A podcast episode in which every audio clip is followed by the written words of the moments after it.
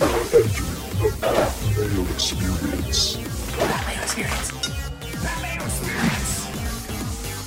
Pat Mayo Experience. Experience. Welcome to the Pat Mayo Experience 2020 Honda Classic Picks Preview, one and done. Got it all here for you. Jeff Feinberg will be joining me momentarily as he is already on the scene near the Honda Classic in Palm Beach, Florida, or West Palm Beach, or Palm Beach Gardens, what the hell it is. Too many beaches. I mean, it's nice, and the weather's nice and everything, and you have all these beaches, but, you know, I'm not near a beach, so it triggers me just a little bit. I'll be there on the weekend, though, with my friends from the DFS Open, but before we get to that, I want to tell you how you can win some bucks. Way number one, subscribe to the Pat Mayo Experience audio podcast, leave a 5-star review, DraftKings handle, something you like about the show, and boom, you'll be in a draw for 100 DraftKings dollars. If you want to get into a draw for 20 DraftKings dollars, smash the like button for the episode, leave your DraftKings handle in the comment section, pick me a winner for the Honda Classic. As someone who just had another second place finish, I could use an actual winner this time around. I'm not going to lie to you, 2020 is not going well for old Pat Mayo. Other few things, the Custy Awards are now open to voting. You can find the link to vote in the description of this podcast and video in the Pat Mayo Experience Listeners League. The link is out. It's in the description of this video or podcast. $15 to play, 3 max entry, no rake, best tournament on DraftKings. Get your ass into it. Winners from last week of the giveaways, by the way, $100 DK, Whitman 22 and Psychedelic 666. He's taking that money straight to hell. $20 winners, Dovid 74, R. Bergdahl, R. Crip Cage, Above Av 1985, and Triple C 316. Not as good as Austin 316, but Triple C, it's like the lower tier. Still won 20 DK bucks. Congratulations to everyone who won big this week, because there was a lot of winners. I don't want to run them all down today because I forgot to write them down. Either way, become a member at FantasyNational.com. If you want the best tools and stats in the biz, FantasyNational.com/PME will get you 20% off. Highly recommend it. Let's bring him in. Jeff, you're on vacation. How's it going? Fantastic so far. Did you get to watch much of the WGC? It might get better when I abandon my family on the weekend to hang out with you guys. Is there any sort of process that you have to go through to make sure that you have free reign on the weekend? Yeah, you know, just sort of keep on keeping on through the week. It's we can process. I had the little one all to myself yesterday as my wife got to enjoy herself, but I'll be making triple good on that come next weekend. Yeah, well, I mean, and you'll have money to spend. Drinks on you this weekend, because not only did you hit Patrick Reed, the bad boy, at his number to win WGC Mexico, you also had Bryson. I only had Bryson, so I feel like a schmuck. And I'm going to pat myself a little harder because I had Josh Teeter on a live play at 100 to 1, which allowed an ample great hedging opportunity when Teeter birdied the late par 5 and Hovland was a questionable birdie situation, and all he managed to do was eagle chip in and then drain a monster putt on 18 for the victory. So yes, I am ready to be overexposed this week. Absolutely. And you're going to be there. We're going to all be there in person, at least on Saturday, if people are around. I mean, I'm sure you'll run into some of us at PGA National. But was there anything else? Like, Riviera was fun. I actually thought the weekend at the WGC was probably like the best both viewing experience, probably the best tournament of the year so far. Absolutely. Yes, Riviera was fun. Yes, it felt magical. Yes, we had trouble enjoying how great it was because we, at least myself, was so triggered about the broadcast and the many aspects of it. But this week, I mean, thoroughly entertaining every round. I mean, outside of the first round where I guess you all went to bed Thursday night thinking like, oh, my God, it's Rory's world and we're all just living in it again. And from then it just ended up being, yeah, to your point, maybe the best tournament of the year, start to finish. I heard a lot of rumblings about Rory. It's like, oh, once again, Rory can't close, da-da-da-da-da. How come Rory gets labeled with the can't close, but if Justin Thomas gags away a lead, it's like, oh, yeah, no big deal? That is a very good point, I would think. Obviously, Rory contends a lot. We've been through this a lot. Rahm contends a lot. These guys contend a lot. They're bound to win. Justin Thomas, off the top of my head, I could name a handful of tournaments that he has gagged away. recently, and he doesn't seem to get that sort of heat. That being said, let's not kid ourselves. People with like Justin Thomas or Rory bets yesterday seem to be the upset ones. Only one group of fans or ticket holders can be upset, and those are the Bryson ticket holders. That guy should have won this thing by 14 strokes, literally.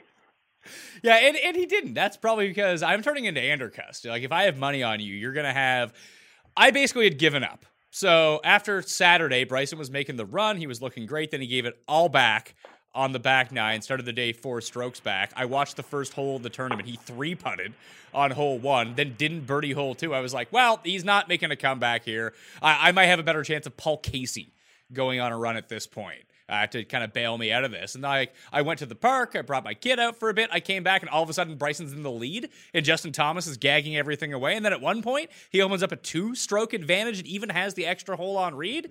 Gets to a par 5, blows it. 3 putts on, like... It's just devastating at this point. And I love Patrick Reed, so I'm kind of glad if anyone was going to beat Bryson, the Patrick Reed won. But how triggered are like most PGA golf media people that Reed and Bryson were 1-2? Because I love it. Oh my God. You know, we differ on a handful of things, but on this issue, we are so like-minded. I am in heaven, and the fact that they not both played great, the fact that it seems like they've literally... seem like genuinely good buddies and are sort of relishing it. And even Bryson was quoted in an article. I saw our boy EP, Eric Patterson from The Score type that Bryson acknowledges he feels both of them get a really bad rap and they've sort of bonded over it. I love it. I love it. Ryder Cup pairing. Let's go. Well, I mean, we talked a lot about like Reed would need to play his way on the team just to avoid like any crappy circumstance that he could be put in where like you could leave him off if you wanted to just because people don't like him. It doesn't look like he's going to be left off the team this time around. Winning a WGC when you have Reed's other consistent results, in my opinion, has essentially locked his space on the team. He would have to fall off the face of the earth, in my opinion, to not make this team now. Literally. Or he would have to get barnstormed by a couple guys who were really not expecting to be part of it. But I'm all for it. You know me. I've been talking about this, you know, even as the President's Cup was unfolding. Like, oh, my God, this guy, like, get him on the team. Get him on the team. I relish all the Reed hate. I relish it. Did he – I mean, his 12-foot, 8-foot, 7-foot par putts, we even saw it at Riviera. The guy's stroke is wizardry. It's wizardry. And we've mentioned many times, Pat, that from a swing plane dynamic, he seems to have one of the most inconsistent swings in all of golf. You know, the data guys seem to say there really is no rhyme or reason to it. It can be all over the map at times, but man, can he put it together. Oh, so pure. I love the guy. I could wax poetic all day. I'm literally at a crossroads in my life as it comes to my Twitter avatar. And if I had to make a change, and I am seemingly going to be forced to make a change, as life is pulling us in different directions, it might just be Reed. It might just be Reed. He's been so good to me. I was on that Northern. Every time this guy wins, I'm a part of it. I fucking love him. I love him. Oh, my God. So someone actually, he might be my favorite athlete in sports. So someone actually made the point to me that the original, you know how we do our FOMO bets and usually just devolves into, at least the past few years, like Luke List and C. Woo Kim. Not great at woos, by the way. Old C. Woo. Better than Andrew Cust, worse than me, and I'm worse than Ric Flair. So he's third in the woo power rankings of actually doing the woo sound. But our originals were Patrick Reed and Martin Keimer. If I just stuck to Patrick Reed, I'd be up all the monies. Yeah, and even going back to, you know, sort of like when he won in the playoff last year, like even you in the weeks leading up to that win had acknowledged Patrick Reed is a born winner. He's now at a number where you can auto bet this guy and he's guaranteed to make it for you. And here we are less than a year again. He's winning another big event, FedEx Cup playoff event, WGC. Don't forget, when he won this event in the Doral incarnation of it, what did he say? I'm a top 5 player in the world. Sure, we can debate it, but you love the swag, and it's so funny he's bringing home that Gene Sarazen trophy again. And, you know, to our longtime listeners, Pat, going in the Wayback Machine, me and you used to freak out at the discrepancy in Jordan Spieth and Patrick Reed's odds. Remember? Yeah, not, and now we still do it because Jordan Spieth isn't like 150-1 to win tournaments. Yeah, so I can wax poetic all day. I think Reed and Justine are great for the game. And sadly, the Houston Astros, they're going to fill stadiums this summer. People hate them. They want to boo him. Patrick Reed is great for what we do. I think he's great for the game, despite all his faults. And you want to label him a cheat? That is fair. That's fair. I mean, there's video evidence of it. But you want to label him a cheat? You better also be ready to label him as a guy that just wins big paychecks and will do it consistently. Yeah, he won? Masters, FedEx Cup, WGC. They'll throw in a Wyndham here and there, sure. But what a fucking guy. What a guy. So I know I just keep going, but I'm just continually going to pat myself on the back here. Why do we love betting Patrick Reed? Because on Sunday, when he is tied, losing, it doesn't matter. Out there with players with a superior skill level than him, he doesn't blink. He doesn't wilt. He loves it. He loves it. The man in black yesterday, woo! The Black Knight. I had Stephen Hennessy on the show on Saturday. If people missed it, I've been dropping some golf chats on the weekend. You can find the link in the description of the video or podcast. And we talked about Reed as a villain. And if you were to program right now Sunday at the Masters, the final three pairings for TVs, and I'm going to ask you because I had my opinions on it, who do you think the six golfers would be? That would be the best for CBS on Sunday.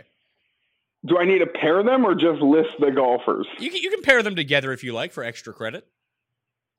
Okay, I'm not really prepared. I need to list them, and then maybe I would consider pairing. Okay, so Tiger. So I think Tiger and Phil go one and one. Like you put those two guys together. Sure. Rory with the Grand Slam aspect against any other like all-world player would be fantastic. So Rory, Phil, Tiger. I think Rickie is one you have to put in there because he's incredibly popular.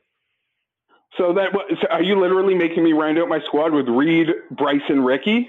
Because that would be me. I mean, for us, I think that Bryson is in there. I don't know for the general public if Bryson is, but I think that Reed as a villain has to be one of those guys because you have to throw in like people will have their opinions on Tiger and Phil, but everyone who used to hate Phil has kind of come around on Phil, myself included. They're like, hey, I'm kind of, he's old, he's hilarious. Let's root for Phil now. And some people root against Tiger, but that's the vast minority. I root for Reed. And even to the Spieth point, we like to cheer for him now a little bit because it's gone so far down the ugly road too, yeah. Right? But I mean, I don't know, like, who would be the sixth guy? Because I think those are the five guys. Like, do you throw Brooks, Rahm, DJ, Justin Thomas? I don't feel like these guys move the needle. I think it'd have to be Brooks. He's the next guy? Yeah. He's got, I mean, selfishly, I like Bryson, but in terms of the ultimate wet dream for those sister kissers over at CBS, it would have to be Brooks, just because what his trophy case exists of how he is so brash and bravado to have him out there in the midst of Tiger glory, Rory Grand Slam, a Phil one last hurrah, Rickie, you know, the Mr. Popular, yeah. It has to be Brooks. It would. I think you're probably right. It does have to be Brooks. Someone did say that the sixth person could be Fred Couples. That would draw.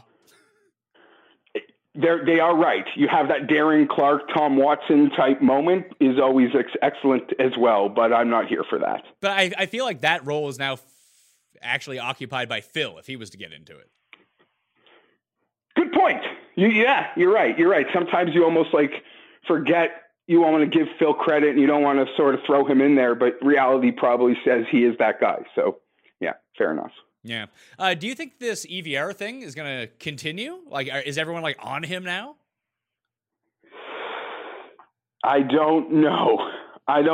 Listen, I'll say yes, because yes, it was the Euro Tour, but this guy flirted every week with a trophy. Every week, this guy was like in the mix, and we had the running jokes like EVR Sundays. Would have been crazy if he pulled it off. I don't know. He had all the chip-ins. It sort of felt like water would find its level, but I'm here for EVR. I'm not betting him, though. No. I just meant like we see this kind of happen every single year that there's one international player. I want to say Euro, but he's not European. He's South African and like went to the college in Minnesota. So very acclimated, a lot like Dylan Fratelli in that way. Came over to play, but is from South Africa. Either way, I would say Wallace last year felt like that guy. that like had some really nice showings, and we all like sort of fell for him. Yeah, and Wallace showed up the PGA Championship, so that was a bit later in the year, like when he actually kind of spiked. But it feels like Charles did this one year, and then he ended up going on to win the Masters. Like, it seems like there's one or two Euro guys that everyone kind of like who follows golf knows about, and then they come over and actually start getting it. Like Tommy was this guy like 3 years ago. Yeah. Listen, when I was at the Honda 3 years ago yelling at him that I had him at 80-1 for the Masters, you're right. He was that guy then. So do you think that there's anyone else? Besides, EVR played the Genesis 2 weeks ago and then missed the cut because I had bet on him that week.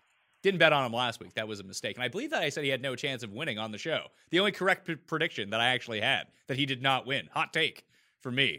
But I don't know. I can't get over. He wears these low-cut socks, and he, rolls up the bottom of his pants. It looks like he's wearing sweatpants. It's really weird. It's just very jarring to see on a golf course. Yeah, and I don't know whether you were watching when the commentators were talking about it, and I don't know who it was, but one of the commentators mentioned that, they're still not used to it. It still bothers them. They love EVR, they love his game, but seeing those, tight ankle pants that, Ricky tried out a bit, just jars some of these old-school golf guys. Yeah, I'm not for or against it. It just looks – good on him for differentiating himself. You got to be tall to pull those off, though. That's a problem with Ricky. He's, my height, so that's not good. Yes, and you are right. It is something you just notice. It's like something you notice him for, when someone were wearing knickers or something. Yeah. It's like Bryson's hat. I feel like a lot of the hate towards Bryson is derived from his hat.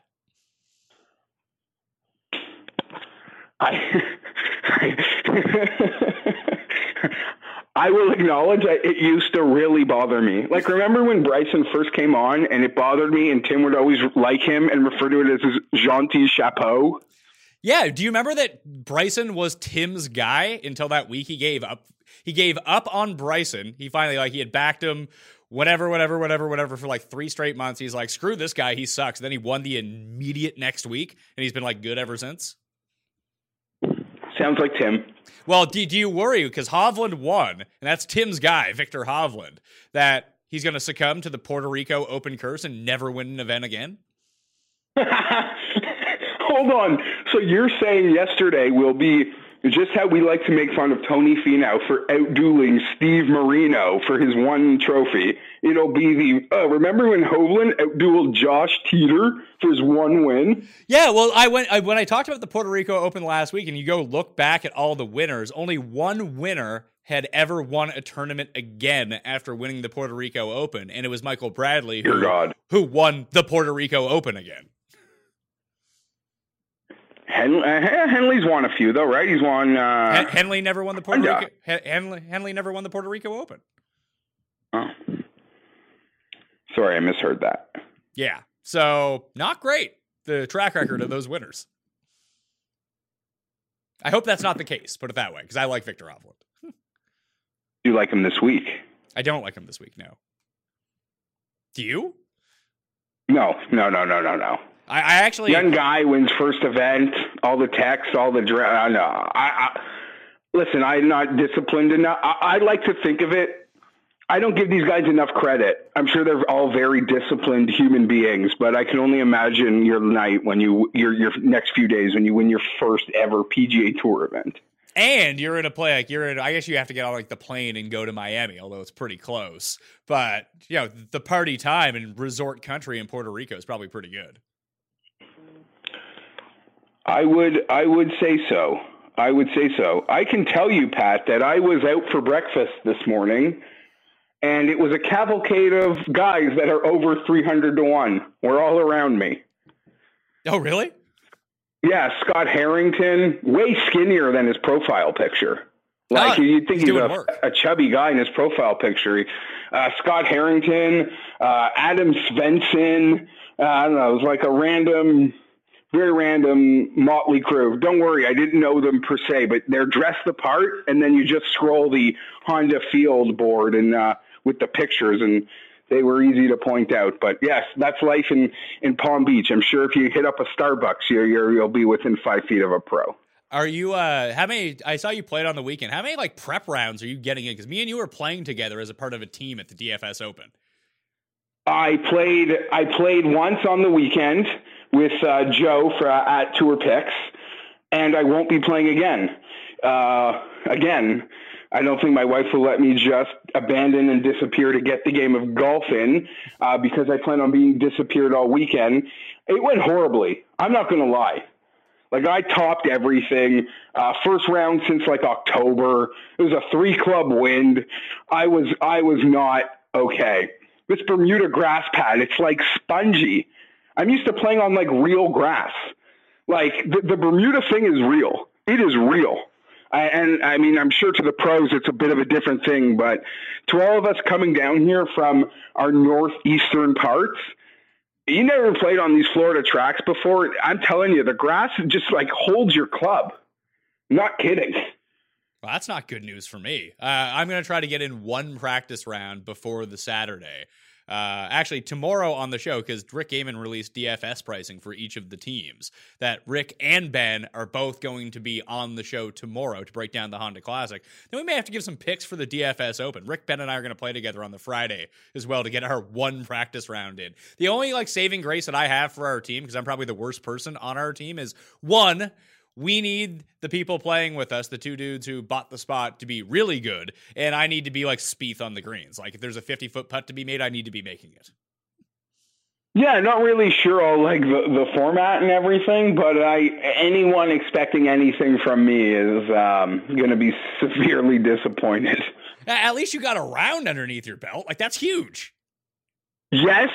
I got a round on my belt. I didn't even hit the range. Just went right there. It was bad. Every single one of those shots should have happened on the range. But anyhow, we're here. I'm looking forward to it. It actually should be a great time. I am really excited for the weekend. It's almost like the ray of light at the end.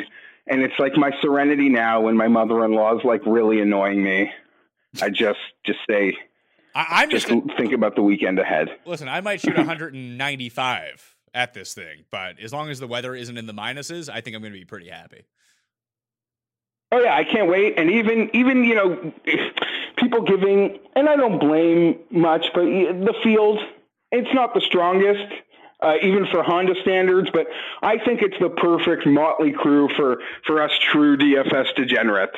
Oh, yeah, there's some quality guys that we like to wager on and play in our DraftKings lineup this week. But let's get into the Honda. PGA National, one of the hardest courses on tour. If it's windy, it's going to be hard. If it's really windy, it might be the toughest tournament all year. It's a par 70, and it's under 7,200 yards. Bermuda greens, we know all about it. Strokes Gained approach plays bigly here. It has over 50% more combined influence on the top 5 finishers than strokes gained off the tee and strokes gained around the green combined. So you want your iron guys dialed in. They got to make a few putts. Keith Mitchell, obviously, a lot of people hit him here last year at 150-1. Not me. I had Brooks. I bet Brooks like once in the past 3 years. He lost to Keith Mitchell. So I'm telling you, it's not going well for not even 2020, the past year for me in betting on these guys. Just anyone who's good ends up being shit on Sunday. And anyone like bad I bet on just immediately folds away anyway. But in terms of the field itself, we talked about this a little bit last year because it was the first time that we saw it. But because of the schedule realignment where Mexico is now the week before and the players is now into March, that this tournament is the one that got screwed in terms of field strength. Oh, yeah, absolutely. The total parlay, the real killer was, I think, Tiger taking control of Riviera. That sort of like really put a nail in this thing because that's just so many guys now flock to Riviera and the WGC, and they're not playing 3 in a row. We got Bay Hill coming up. We got the players coming up. And it's a hard track. It's not really the most ideal place to get yourself right for the big events coming. And that was sort of the word from inside Tiger's camp is it's not a health issue for him. But like in terms of like only caring about the Masters at this moment, it's not an ideal place to be playing golf, if that makes any sense. Yeah, it would actually work out better if somehow this tournament was like, you know how the Canadian Open is right before the U.S. Open? This would be a great one to have the week before the U.S. Open. In terms of like prep. Yeah, narrow fairways, incredibly penal situations. I mean, this tournament is scary, Pat. 1 or 2 shots and your guy is just done. Like you mishit a couple shots and your whole week is just gone. If that happens on Thursday and Friday, you could miss in the cut. If that happens on the weekend, any chance of winning, or you'll just tumble down the leaderboard. I mean, literally, that's the type of razor-thin margins that are around this place.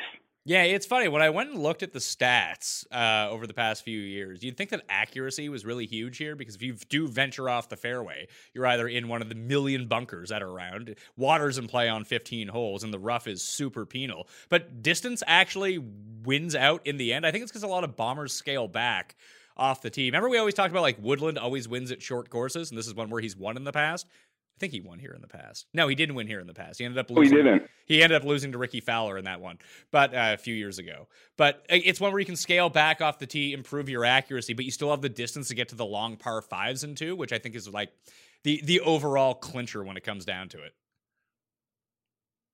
It's quite an incredible the last seven winners, Pat, they've either been pretty much the chalk or over 200 to 1. I mean, this is going to be a fun card to build. I'm not going to lie. I'm pretty excited. Yeah, I'm not. I don't know what I'm going to do. That's the thing. I don't know. I'm excited to build it. I have no idea. Like, so the past winners, like Keith Mitchell won at -9 last year. JT beat Luke List in a playoff at -8 the year before. Fowler beat Woodland. He was -12. Adam Scott beat Sergio that year, -9. Patty Harrington beat Berger in a playoff and Poulter in a playoff. Poulter make the playoff? No. Poulter gassed it in the water on the 72nd hole. Harrington won at -6. Russell Henley -8. Michael Thompson -9.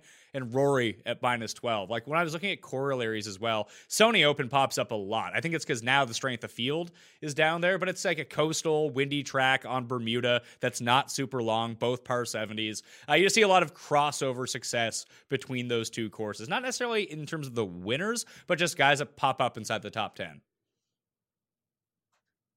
You are probably onto something. Although that being said, I don't know, you mentioned accuracy doesn't really seem to be as pivotal as I'm perceiving it to be, and at Sony you got it pretty wide as well. Yeah, well, I mean, they're both. Sony's one of the courses where you don't hit as many fairways, but if you hit it into the rough at Sony, like, it's not that big of a deal. I think here it's where there are so many forced layups because of water that guys that would normally hit driver are just like, screw it, I'll hit a 5-iron, and they can hit that down the middle, no problem. Yeah, this is the type of tournament, Pat, where anyone I am betting, I literally just be like, you just got to shoot like a 1-under, a 2-under, a 1-under, and then have your, like, one good round, and you're right there. You're, like, right there. You don't even have to do a lot, but it's so penal, and everyone's losing strokes constantly around this place. Par can be very beneficial in many situations, but you don't need to ask a lot of your scorers, and it allows a specific type of player to really potentially be involved. I think so. Almost any skill set can win here. We've seen that. Like, it's really tough to scramble around PGA National. You end up getting to the bear trap, and you just put, like, Ryan Palmer is plus 39 in his career in the bear trap. That's not good. That's pretty funny. Yeah. So, you say Ryan Palmer. Sadly, my only memory of him at the moment was his, like, 7-chunk at Riviera. His 7-chunk at Riviera, he probably should. He tried to hit that, like, 3-wood out of the bunker at Sony. And he's played. It's funny because he's lost in a playoff to Rory here, too. So he's had success at both Sony and this tournament, like, relative in the past. He's just really bad in the bear trap. He's good at all the other holes. And the bear trap gets all the pub for being really tough. That's 15 to 17. But holes 4 through 6 are. So on the PGA Tour, holes 15, 16, and 17 at PGA National are the third toughest stretch of any holes in, like, over the past 10 years. But holes 4, 5, and 6 are the 6th toughest 3-hole stretch of any course. Like, that's going to be tough. Like, you remember when Brendan Steele was, like, really chalky on DraftKings 2 years ago, and he was, like, 9 over, but then he ended up rebounding and making the cut somehow. Like, you're going to wake up, like, and this is the first East Coast tournament of the year. Like, you're going to wake up, and normally, as we've seen so far this year, you can get up and, like, readjust your lineups if you want, have a coffee, you know, make some more lineups before you get in. You will wake up on Thursday, and you might be done for the week on DraftKings. That is very true. You'll scroll to the bottom, and there will already be catastrophes happening. Yeah, I did it with Zach Blair here one year. I was like, Zach Blair, he's making a move. And I think he was like 17 over. It was not good. Anyway, let's talk about the favorites. Did you? Yeah, I mean, you've looked at the board. I was stunned when I looked at the favorites and saw that Tommy Fleetwood is actually the favorite in this field at 10-1, a field that includes Brooks Koepka and Rickie Fowler, who are 11 and 12. Those are the big three. Woodland's 20, Rose is 22, Louis 25, Billy Ho is 28, and that's it in terms of guys below 30-1. It's funny. Quick glance at this. I like Horschel, I think. Played well here. He's played really well 2 weeks in a row. Was second in the field last week at Mexico. And, eventually Rose is just going to be too low versus his skill baseline. He's been bad so far this year, but 22-1 for Rose in a field this week seems pretty good. Rose does feel like they're tempting you there. Not as I don't feel as negative about it as I felt like probably when I really was anti-Brooks at Riviera, but I don't know. I would probably I told you I like losers. I'd rather Woodland or Horschel than Rose at this very moment in time. That is just me. Pat, I don't mean to direct this thing. And I don't want to tell you, dude, did we forget to do winners and all that fun stuff or No, I did that off the top. You just weren't listening. See, exactly. I got the sorry. Sun in my brain. Apologies. It's okay. Do you want to tackle? Do you want to tackle the top? Because I took Brooks last year. I think he was 9-1. I'm getting a better number, but it doesn't need to be Brooks. It could be Ricky. It could be Tommy. I don't know if I'm super interested in those odds. Obviously, I'm super interested in those players, but I don't know if I like those numbers next to them. At least with the way that Brooks is coming in. I would be really embarrassed to power rank how I would bet those top three if I were forced to make a bet there. People would probably insult me with who I would place third, but that's just me. I don't know. This is a hard pill to swallow. I don't think Tommy's as big of a loser per se. I don't mean that as people seemingly make it out. They make it like the guy's never won anything. I don't go there. But it's quite jarring to see him at the top of an odds board, I tell you. Quite jarring. But as the guys you mentioned in the top, Woodland would probably be the guy that I favor the most. I mean, the stats are telling me Woodland too. Even last week in Mexico, he was great. He was tied with Horschel, only behind who the hell was it? Someone gained 0.1 more strokes than he did. It may have been Dustin because Dustin still crushed it off the tee. But it was Bryson, Horschel, and Woodland were all tied for second in strokes gained off the tee at 6. That's a good number, and we know that he's done it here in the past. I kind of like Woodland as well. Yeah, Woodland would be my guy. I would also say I'm pretty surprised. Louis got listen. It's an event. It's in America. So you almost want to put your X in right away. And he had a horrible early career track record here where he almost stopped playing this event. He literally lives 4 minutes from PGA National. I know there's a plethora of local guys.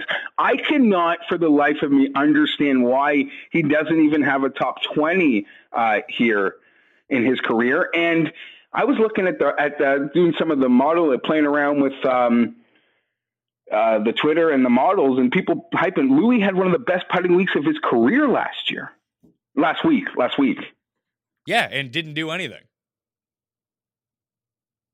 Yeah. So, I'm not betting if I'm ever going to bet Louis to win, it's probably, this is a type of course where you think that he would do well because he plays well at really difficult courses. But like you said, he's still never won in America, which is a tough pill to swallow. I'd prefer probably to bet him at the U.S. Open because at least I would get 45-1 or 50-1, like Louis, who never wins, at 25-1. He said it's just tough. I do agree with you. Louis does feel like a guy, and I know we put a lot of guys in this basket that just feels just as likely to win a huge WGC or something even bigger than he does these a weak field event. When it all clicks for him for 4 days in a row, it doesn't matter what event it would be. He probably would win. I will not bet it, even though I did mention his name just for conversation's sake. Let me ask you, if you had to play one of those top three, who would you recommend? Is it just Brooks just based on what he could be capable of? I think at this point in time, I'd probably pick Fowler for this this particular event? Yeah, I mean, look at that, Rickie. He's got a second, a miscut, a first, and a sixth. For all the, I mean, what was his exact finish in Phoenix? I can look that up for you. I totally forget. Seeing it right now, 37th. That's the last time we've seen Rickie. I don't know what to make of that, because like you, I probably might pick him first on this particular track. He is the son of Palm Beach Gardens, as you know, many refer him to in these parts. But Phoenix, as I've many times pointed out, Pat, over the years, it really, for guys that play so well at Phoenix, it sometimes feels like a litmus test for me for how the whole year is going to go. And maybe I'm over looking into a couple incidents with Phil, with a bubble, like guys that dominate in Phoenix. But ugly runs in Phoenix, for guys that play great in Phoenix, I'm telling you, it's just feels like a really bad omen. But Rickie off a layoff, I don't know. I love the guy. I'm torn. It's hard to find many nice things to say about his game at the mention. I know he seemingly is frustrated as well, I was reading. So we'll see if there's any way he can get off the mat. I guess it could be here. Yeah, I think of the favorites, I'll cross off the first three. I'm just not going to bet them. I'm not going to bet Louis. So Woodland, Rose, or Horschel for me. I'll probably hammer down on that. Like the Rose thing, it's just the number and the quality of player that he's been so bad in his first two starts that we've seen him just kind of flip a switch before, and maybe just getting onto Bermuda, back on the East Coast, like all of a sudden it works out better for him.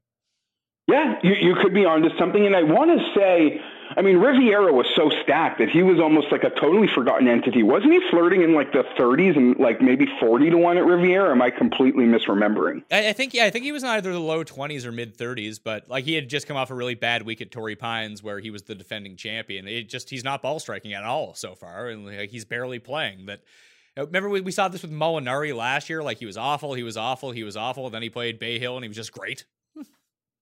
Yeah, no, you are absolutely right. Just looking at it right now on the Mike Miller sheets is 6 weeks ago he finished second. So that would have been the Singapore event that Kuchar won. He followed that up with a miscut and then took a couple weeks off and finished 56th at Riviera. Obviously did not play last week. So, I mean, I don't know what you're going to read into that second place on the Japan tour. So I'm just looking at a miscut and a 56th. That being said, he does own three. He hasn't played here in 5 years, Pat. But was good before 4 years. That. He had a third, a fifth, a fourth, and a miscut. So, he's another guy. I don't know, does he, like, not to say like a Woodland clubbing down type player, but yeah, you put this guy in a fairway and he'll go right after those. He'll flush those irons all day. I agree. I would rather bet Rose than the top three, but my money right now feels like Gary's going to get it. Yeah, I mean, I could see myself even doing like Gary, Rose, or Gary and Horschel, or like two of those guys, then just dropping way down. Yeah, here's the thing. I will be overexposed this week. I can be overexposed, but it's a lot more painful when you're overexposed and you have to bet a 10 or 12 to 1 guy.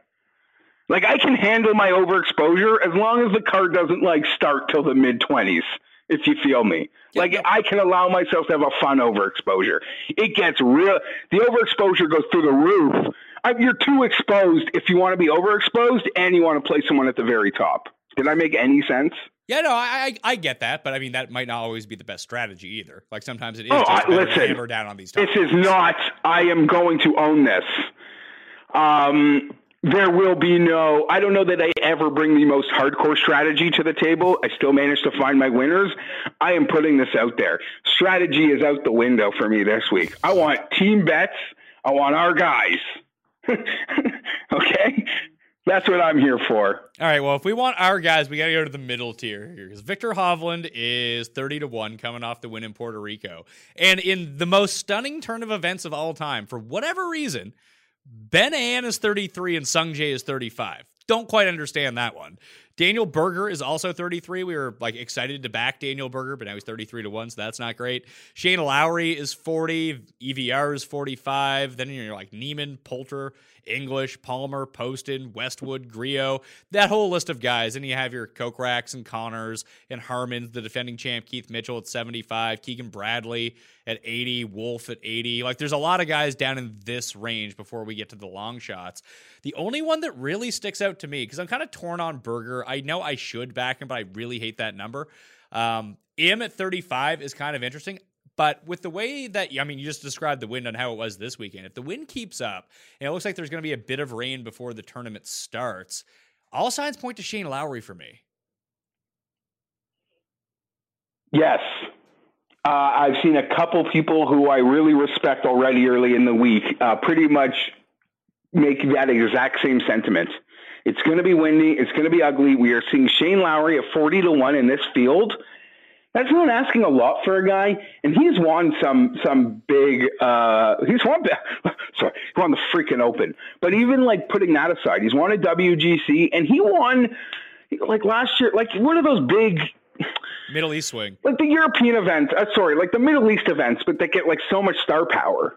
He brought one of those home last year also. So I am not afraid to back Shane Lowry. That seems like a very savvy pick. And I would say, Pat, you could make a real case that he doesn't, even though he's an Open champion, a major champion, he doesn't sort of bring the name cachet. He should not be this high in this field with how his skill set works to how it could play. Yeah, and he's someone, like you mentioned, he has these big wins and really at, like, tough courses, too, which is, like, he won at Bridgestone, and he won at the Open Championship in, like, not ideal conditions. So this course kind of sets up perfectly for him. Like, he's, what, 15th on the tote board? He is 14th, yeah. I could legitimately argue he could be 4th or 5th. Probably not 4th or 5th because he's not getting ahead of Rose or Woodland. But yeah, you could put him ahead of Billy Horschel and like it wouldn't look out of place. Yeah, sure. Like I just think he should sort of be in that. You're right. After Rose and Woodland, and I could even argue he could be closer to Woodland, and I overvalue Woodland. But that seems like incredible disrespect. I don't love Shane Lowry, but if the Honda plays like 90% of the historical Hondas play. Is there a better course fit who isn't like one of the top five names? Probably not. I don't think so. Probably not. And he's been like good, but not great at this tournament, but he's played it a few times, which I like to see. I just can't figure out Sungjae. Like, should we just be betting Sungjae at 35? Like, why is he 35 in this field? He's 35 in like good fields. Last night I was thinking about him a lot, and this number is better than I would have really imagined us getting. So I am hard on potentially being involved there. Yes. Okay. The odds are all over the board this week on some of the guys. Like EVR, I've seen him as low as 35. I've seen him as high as 55. And those numbers as we record are still available. Someone like who's going to be super duper popular this week. So whoever runs the book that puts Sam Burns at 66-1 has his pulse on the community of who people actually want to bet this week. Because I bet him at 125 when we eventually get to long shots. And that number is still available too. So it's a really good week to kind of go around and try to find the number that you want. But I've seen those are great points. I like a guy like Corey Connors. I'm seeing it at like 50. I'm seeing it at 75. Yeah, I'm looking at 70 at Corey Connors right now as we speak. So the thing with Berger, he's a guy he won in Florida. He won the Valspar. He can play the Florida track. That's not true. That is not true. That's fake news. He won Valero right? In Texas. Yeah, sorry. Who won Valspar? Was it fucking Kokrak who blew Valspar then? Oh, Casey won Valspar. I take that back. So sometimes it all blurs together. He beat Connors the year before. Connors was in the mix the year Tiger was in the mix at Valspar. Okay, so that's where it was. And that was the one that... Casey won. Reed missed the putt up the hill. Oh, Reed three-putted! Yeah. Reed pulled a Bryson when we had bet on Patrick Reed. Why do my guys love fucking three-putting on Sunday for no good reason when I have money on them? Okay. Yeah. There's a few guys in. I mean, look, you know, Benny on. Like, yeah. I don't know. Any interest? Are we gonna back Ben on at 33-1? Like, that's the same thing with Berger. Like, I want to bet Berger. I want to bet Banan. I want to bet them at 80. I don't want to bet them at 33. And every time I say this, one of these idiots end up, like, I'm not super pumped about this betting card. I'm not going to lie to you. Yes, I'm excited about the week. I don't know how I'm going to make a card. That is true. That being said, historical Honda says there are great opportunities. So that's why we're going to try to grind on this board. I don't know, Niemann 50. I mean, I don't know. I backed him at Riviera. That, like a lot of us, that seemed like a silly call. He's local to the area now in his U.S. residence. Who is it that you said? Niemann. Oh yeah, I see Niemann 55. I don't know. It's a good number, but like, I kind of like Harris English at 60. Sorry, you want to know something? The book I should be looking at kicked me off because I was on my Wi-Fi. But if I go off the Wi-Fi, they don't geo-block me. So I'm going to go back to the book I should be looking at. I apologize. That's okay. I'm just looking at it right now. Strokes Gained putting on Bermuda over the past 50 rounds. The top five, Kiradesh, Denny McCarthy, Peter Malnati, Sam Burns, and Charles Howell III, who actually just withdrew, so don't include him. Von Taylor would actually be next on that list if we like micro it down a little bit to the past 24 rounds. You guys can all find this stuff. FantasyNational.com/PME and get yourself 20% off. Easy to sort. Strokes Gained putting on Bermuda over the past 24 rounds, Jeff. Brooks, number one. Sungjae, also tied for number one. Kazire, Super Nintendo Chalmers, and JT Poston. That do anything for you? Should we be betting Peter Malnati? No, but that does kind of make me just want to bet Sungjae and not sort of worry about it. All right, so Lowry. Okay, I'll go in on Sungjae. So I got Lowry and Sungjae. Those would be my two guys as of right now. I'm going to make a distinction between one of these top guys. After that, like, we can talk about like the Westwoods of the world, or I mean, we just kind of glossed over EVR. Like, he's a fine play, I guess, but I don't know, I think I'd rather go down. Like, I'm more sucked into that. I mentioned Harris English, even Corey Connors at 70. Russell Knox, who you brought to my attention, is actually in this field. He's at 70. Like, based on the modeling that I've done, he ranks at like fourth of all guys. Like, he's coming off two bad weeks in a row, but I don't know. It seems like he should be good here. This is sort of like, how do I put this? Sort of like the things that would attract me to Lowry would be many of the same things that would attract me to Knox. Obviously, I would pay the premium for Lowry, but winning score of like 8 under par doesn't make me worry about betting Knox, right? Like, I can't bet Russell Knox if I need to make a cavalcade of birdies to win a tournament. I will not bet him in that situation. Why? But this is the type of situation. Why isn't Brendan Grace playing? Why can't he just play this tournament? We can bet him. I'll tell you what, Alex Noren missed the cut in Puerto Rico and is currently Monday qualifying somewhere nearby. If he gets in, will you bet him? Probably. Yeah, I think probably. I would too. Probably. Well, if he gets in, do I have to like be writing the books, to, like tweeting at the books tonight to post it? Because that annoys me too. Because the simple fact that I asked for it will make it lower than it needs to be. If you understand what I'm saying. Am. Oh, I just, one of the filters on Fantasy National is you can sort by like difficult scoring courses. So I just did that. The best players over the past 24 rounds on difficult courses. Shane Lowry is number one. EVR is number two. Brooks, three. Harry Higgs, number four, but that's only the 17 rounds. Billy Horschel, number five. Harris English, Sungjae, Furyk, Knox, Sam Burns, Cameron Percy.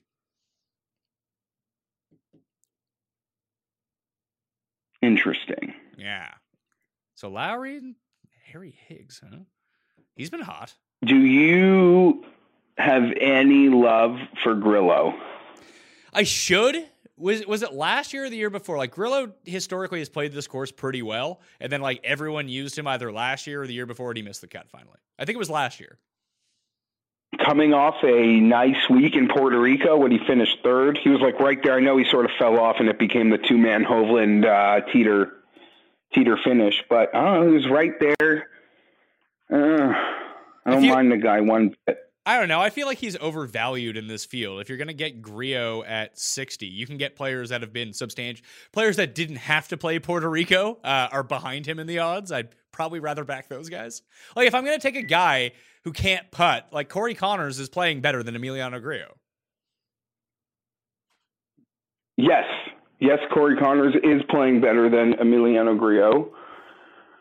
Oh, my God, Pat. I'm sorry. I got to find another phone because the battery's going to die on this cordless. You're on a cord. Oh, yeah, you are on a cordless phone. Do we need to give you like a timeout here? Nope. Oh, you figured it out. Hold on. I'm trying to pick you up on the other cordless. Wait, it sounds like you got the 24 beeps in the background. No, I'm good. Fresh battery life, cordless. There we go. Cordless phone. You being on location. I mean, we're going to get used to this. This is good because you're away next week too, right? I am en route back, but we will make the show happen. I mean, that's all I can promise. I mean, we can just move it to a Tuesday. That could work too. What is next week's Bay Hill, right? Yeah. What's Bryson going to be? 22. I'll bet it. I mean, I don't know who else is playing, but I know Tiger. I assume Tiger and I don't know. Rory? Yeah, good question. Yeah, Rory. Anyhow, okay, back to good stuff. Okay, Sorry. So Keegan Bradley, 80-1. He's another guy who plays hard courses really well. So no, I'll take that as a no for you. Yes, he plays hard courses well, but it's just I don't know. I mean, it's tough to say. Like I'm not going to bet Keegan, but I don't mind Russell Knox. I just worry about Keegan. But how do I put this? My concern is that there are ejections around every corner here. But why would that hurt Keegan more than like anyone else? Well, Keegan's rarely going to lose like. He's not going to put it into the water a ton, you would think. Like, he'll just 5-putt. Yeah. But you don't... Yeah, I don't mind Keegan, actually. At 80-1 in this field... It's a deeper number than we usually get on Keegan. You don't need to... Like, I keep going back to you don't need to go super low. Like, you don't need to go super low. You just need to tread water and have one good round, and you can win this tournament. Oh, yeah, I forgot about this. He played this 2 years ago. He was first in the field, tee to green, and lost 9 strokes putting. First in the field, tee to green, lost 9 strokes putting. Good for a T49. Pat, do you have any love for Westwood here? This is the sort of course where Westwood could win on the PGA Tour still. Going back a few years, I know firsthand that Westwood moved pretty much right beside Louis around the corner from this place in Westwood's effort to be a PGA Tour player. As we remember, that was an epic failure on Lee Westwood's part. I think it resulted in a breakdown of his marriage. His wife took the kids back to England. He then became he sort of returned back to just being a European Tour player. And as we've seen in recent years, has a girlfriend on the bag and is winning tournaments. So you want to back Lee Westwood, or is that just the story you wanted to tell?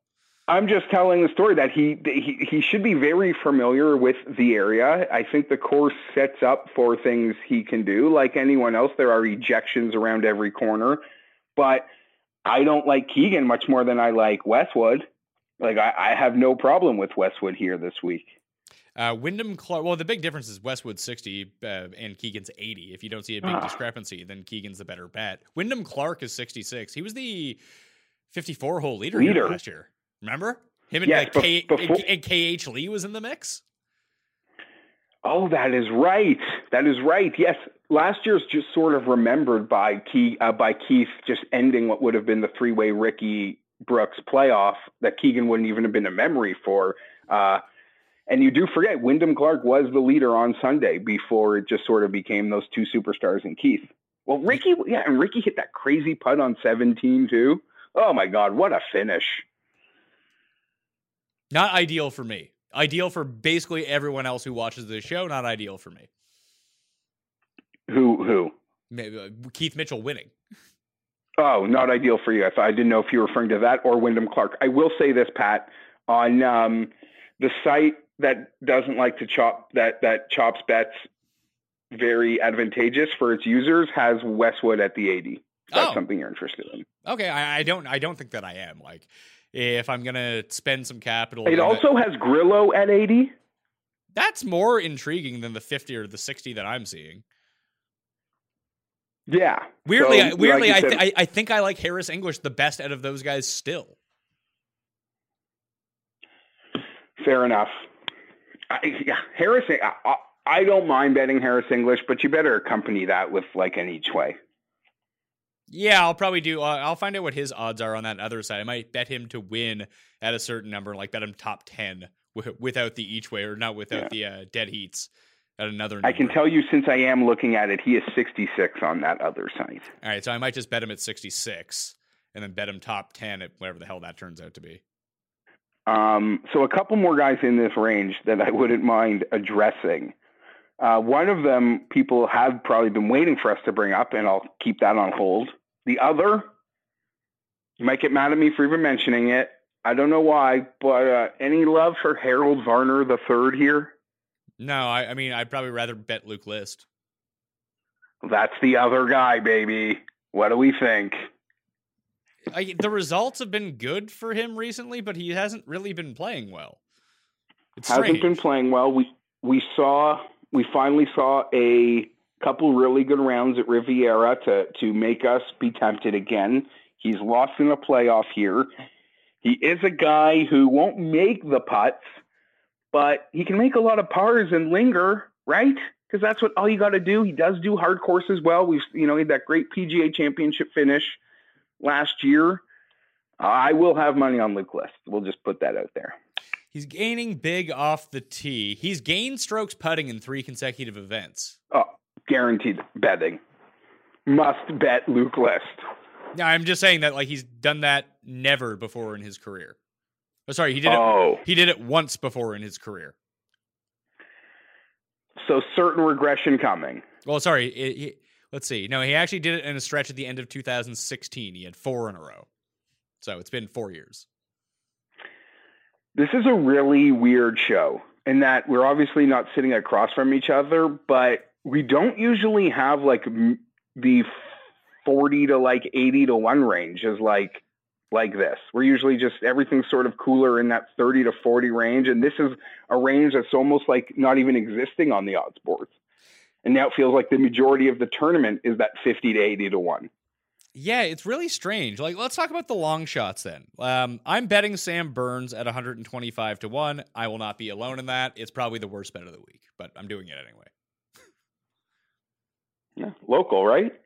What's that? Yeah, he putts really well on Bermuda. He's been striking the hell out of the ball, but if he doesn't hit if he doesn't hit the green in regulation, it's like an auto bogey at best.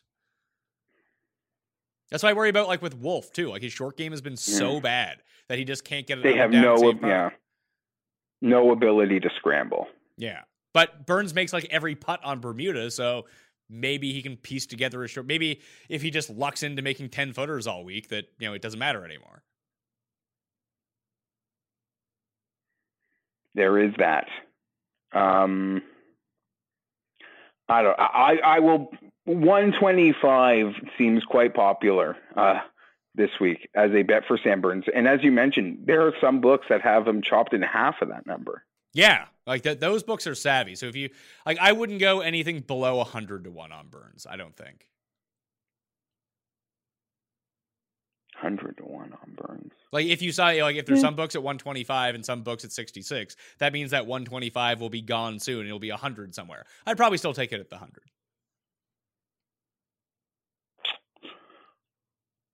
Who else? Who do you got for me? I just like a bunch of duds, but I'm just going to go back to the proper book. Over 100 to 1. Would I be crazy to want to be tempted to bet Nick Watney?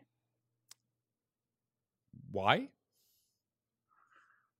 I feel like I feel like he's gagged leads here so many times in his career. Is that true? I don't know. Him and Poulter, it feels like.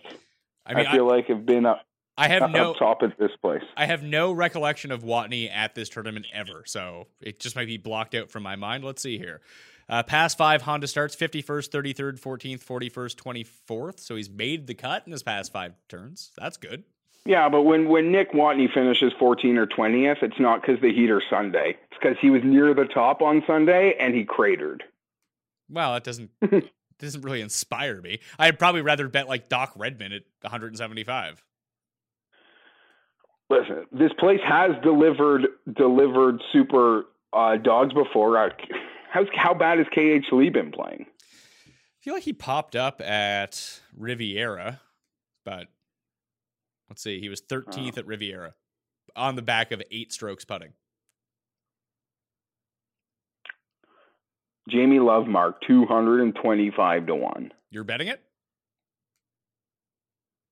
You're asking me to throw out a couple super shots. That one, I'm asking you. Are you actually betting these guys, or are you just saying names? At the moment, I am saying names because it's just a cavalcade of I don't know what to do, and I'm like, I have not made a bet in this range yet. You have your Sam Burns bet. I have just stared at these guys looking right through the page only because of the history at this event tells me stare at these guys. Someone could hit you huge. I see Siwoo Kim at 225. I know that'll just be FOMO life sort of things. I don't know, man. Fuck. Tell me something, Chesson Hadley. Yeah. What about him? I feel like, oh my God, Tim Anderson used him as his one and done here last year, and he completely cratered, and he interacted with us on the internet about it. Poor guy. Chesson Hadley, per the stats that I'm looking at this week, over the past 24 rounds, is the best triple digit bet on the board for me by the stats. So that's a good thing, right? That would be a good thing, correct? Yeah, I don't know. Would you think it? Would you have expected it to be shorter than 160-1? Yeah, just based on like the grouping, like you had mentioned, like so rarely in the odds boards do we see a bunch of guys between 50 and 100. It's usually like, you know, there's 6 or 7 guys below 30, then 30 to 60 is like, you know, another 15 guys, and there's like 3 guys in between. Then everyone else is 100-1. I'm kind of surprised he's so far down the board. Yeah. I agree. What really does differentiate him from like your boy Adam Schenk? Nothing, except for I bet Schenk last week and I thought he was going to get there. Then he did not. Tringali must be from around here because didn't he used to live in Rickie Fowler's house? I did. These are things that you pay attention to that I could just care less about. You're absolutely correct. Absolutely correct. I don't know. Remember, Drew, do you remember what tournament did we recently just bet Luke Donald at? Remember that? Yeah, it was Pebble. He made the cut. Pebble, yeah. He ended up, he made it to Sunday. He was like 500-1. I don't know. You are going to have a luscious first round leader card this week, aren't you? Maybe. That might be like where, you know, just to throw, yeah, there's a bunch of guys that I could see winning a round. Like, for example, what did I have the thing on? Burgoon is the only, he's played the most consecutive rounds in this field without making a bogey on the bear trap. 10 rounds.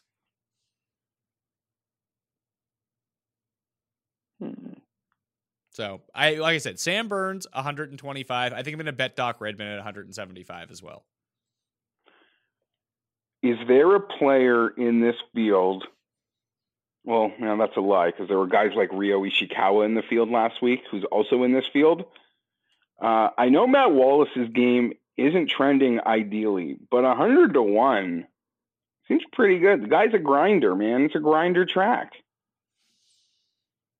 It's funny if you can extrapolate anything because he played really well at the PGA Championship last year. So did Luke List. So did Brooks. Brooks and Luke List have obviously had success at this course in the past. That I wonder if there's any sort of crossover with that, or if that's just. I remember at Bay Hill, wasn't he like in the mix as Molinari did everything he did last year? Was he? Because I feel like Tommy and Rafa were doing stuff last year. Yeah, that was early in the tournament. Now Rafa was there till the end because he hit a bunker shot that he couldn't make. I remember I had money on him. The very end though, Pat was. Rory was up there, and there was, oh my God, a player, a Matthew Fitzpatrick had the lead on Sunday. Yeah.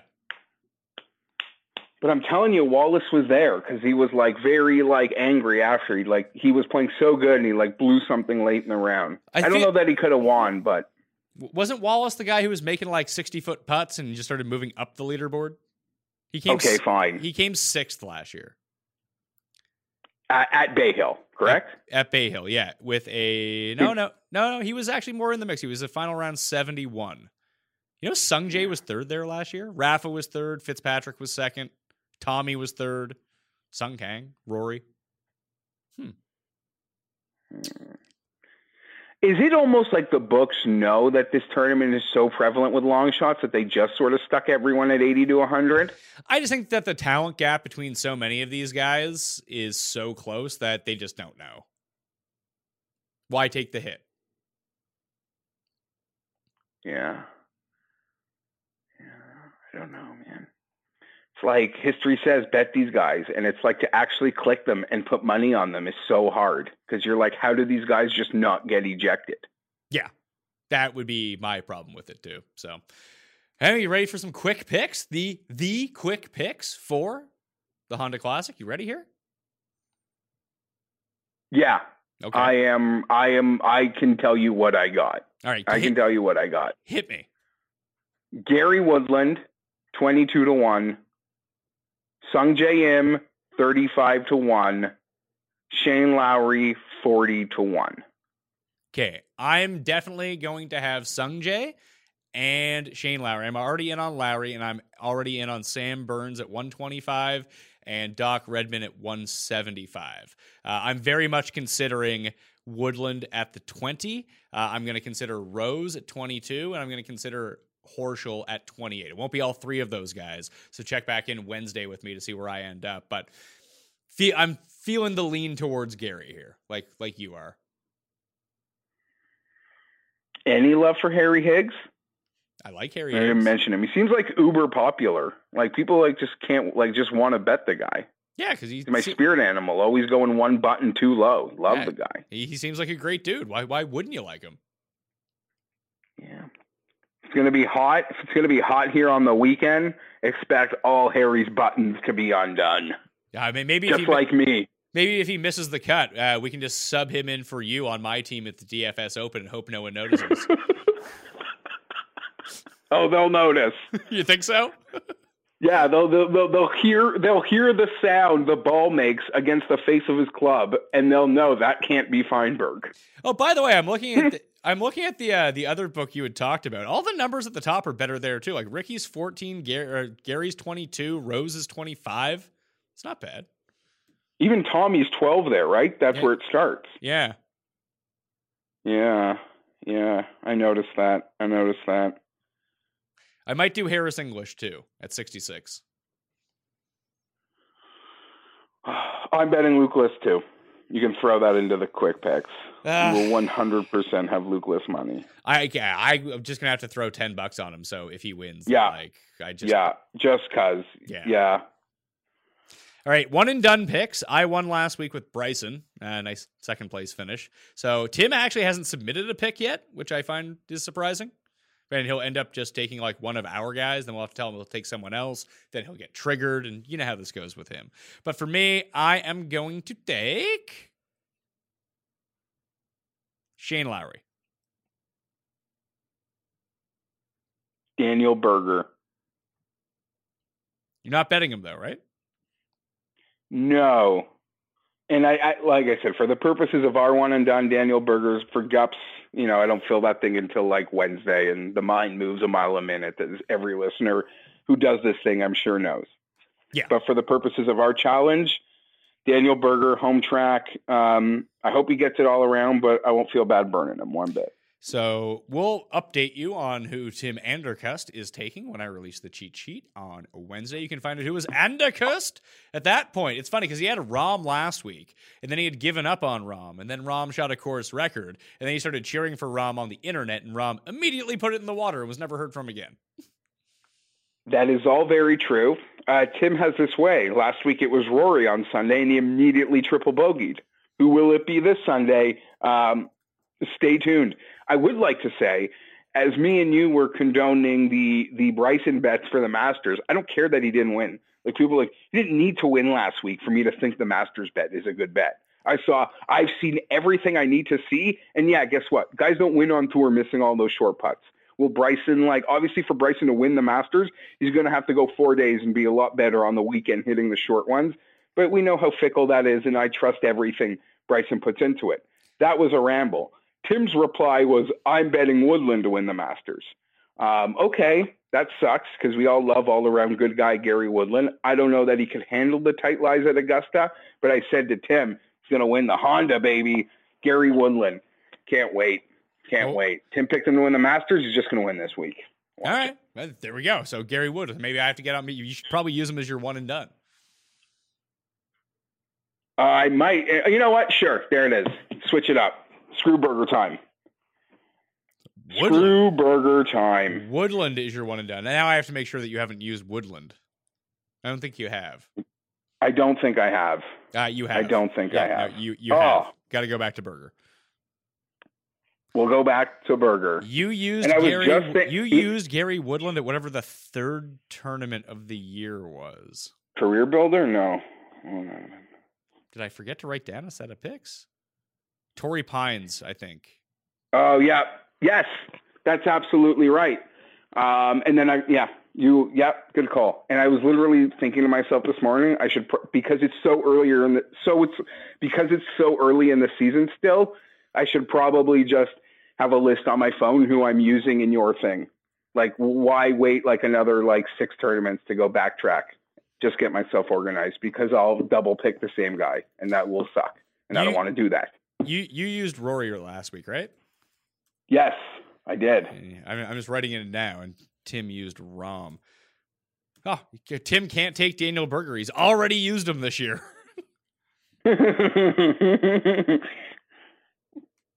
Tim will. I don't know who Tim will take. It's impossible to try. I haven't seen it yet. I'm going to say that he's going to take Tommy, what he'll call not elite wood, because this isn't a big tournament. That's my guess for Tim. That is a great point. That is Tim in a nutshell. Yeah. That sounds like a very Tim way of thinking. Just like, it's funny because he tweeted out the go John Rahm thing, but he sent us a private message that like 2 seconds later is like, yeah, I was just counting up my one and done winnings for when Rahm wins. Sorry, Rahm and Griot, because they were both currently like in the lead and they both didn't win. Pat, apparently today's Monday qualifier is the most prolific Monday qualifier in the history of PGA Tour. Reading this, and I can't really tell you that, but from the guy that does the Monday qualifier Twitter info is reporting there were over 6,000 PGA Tour starts and over $212 million in PGA Tour earnings in today's Monday qualifier field. Two guys currently leading in the morning wave have one start and 9,000 career earnings. So whoever's winning the Monday qualifier, as I just read that, no one's ever heard of. But this Monday qualifier is absolutely stacked. And I'm going to get that right. Sorry, I was reading a wrong stat.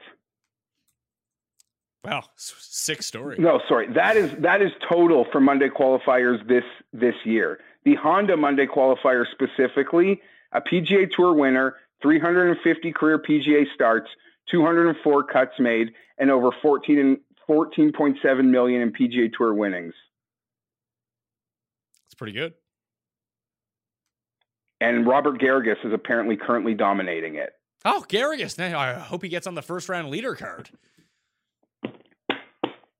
I'll tell you what, if I had a friend on tour, it would be Robert Garrigus, except he'd get suspended again. Yeah, you don't want him to get kicked off tour. He needs to make them bucks. Robert Garrigus. Uh-oh, I don't want to distract him. Who's smoking in the bushes on number 5 at Honda? Well, if someone joins you in the bushes at Honda, it'd probably be Bobby G. It might, although the people that seem to be making this running joke that I should be the favored to get arrested in Florida at the DFS Open /Honda really don't know me very well. No, they take like small snippets that I've put myself out there with, but I've never thrown a punch. I've never been in a fight. I'm like, grew up in the suburbs. I've never had an incident with a police officer in my entire life. Granted, blessed, but I'm just saying, no, go put your money on someone else to get arrested this week, people. Well, not me. Will not be me. We'll have a cuss corner coming out at the end of the week, and we've already recorded it. We'd actually talk about like things you haven't done and get arrested. Out of the three of us, the only one who had been arrested was me. So I'm far more likely to get arrested than you. Yes, and our boy Paul also checked that box, correct? No, I don't believe so. Was that a yes or a no, Paul? Affirmative. Yeah. See. Yeah. Oh, I was arrested. if there was any confusion. Oh, yes. So yeah, me amongst the people that will be there, amongst me and you, is probably the heavy favorite. Although I really hope I don't get thrown in a U.S. slammer. That doesn't sound good. Oh, a Florida slammer, bro? Huh. At least it would be like a West Palm Beach slammer. I would have to think that those are slightly better. Yeah, there might actually be like a mini arcade and like a mini putt in your cell. This part of Florida. Breaking news. Tim has chimed in with his one and done pick. He's taking Rickie Fowler. You know, it's not a bad pick. I mean, I guess he's like right at the top of the tout board, Pat. Did you know Rickie Fowler currently one spot ahead of Jordan Spieth on Ryder Cup points? What the hell? Really? How bad has he been?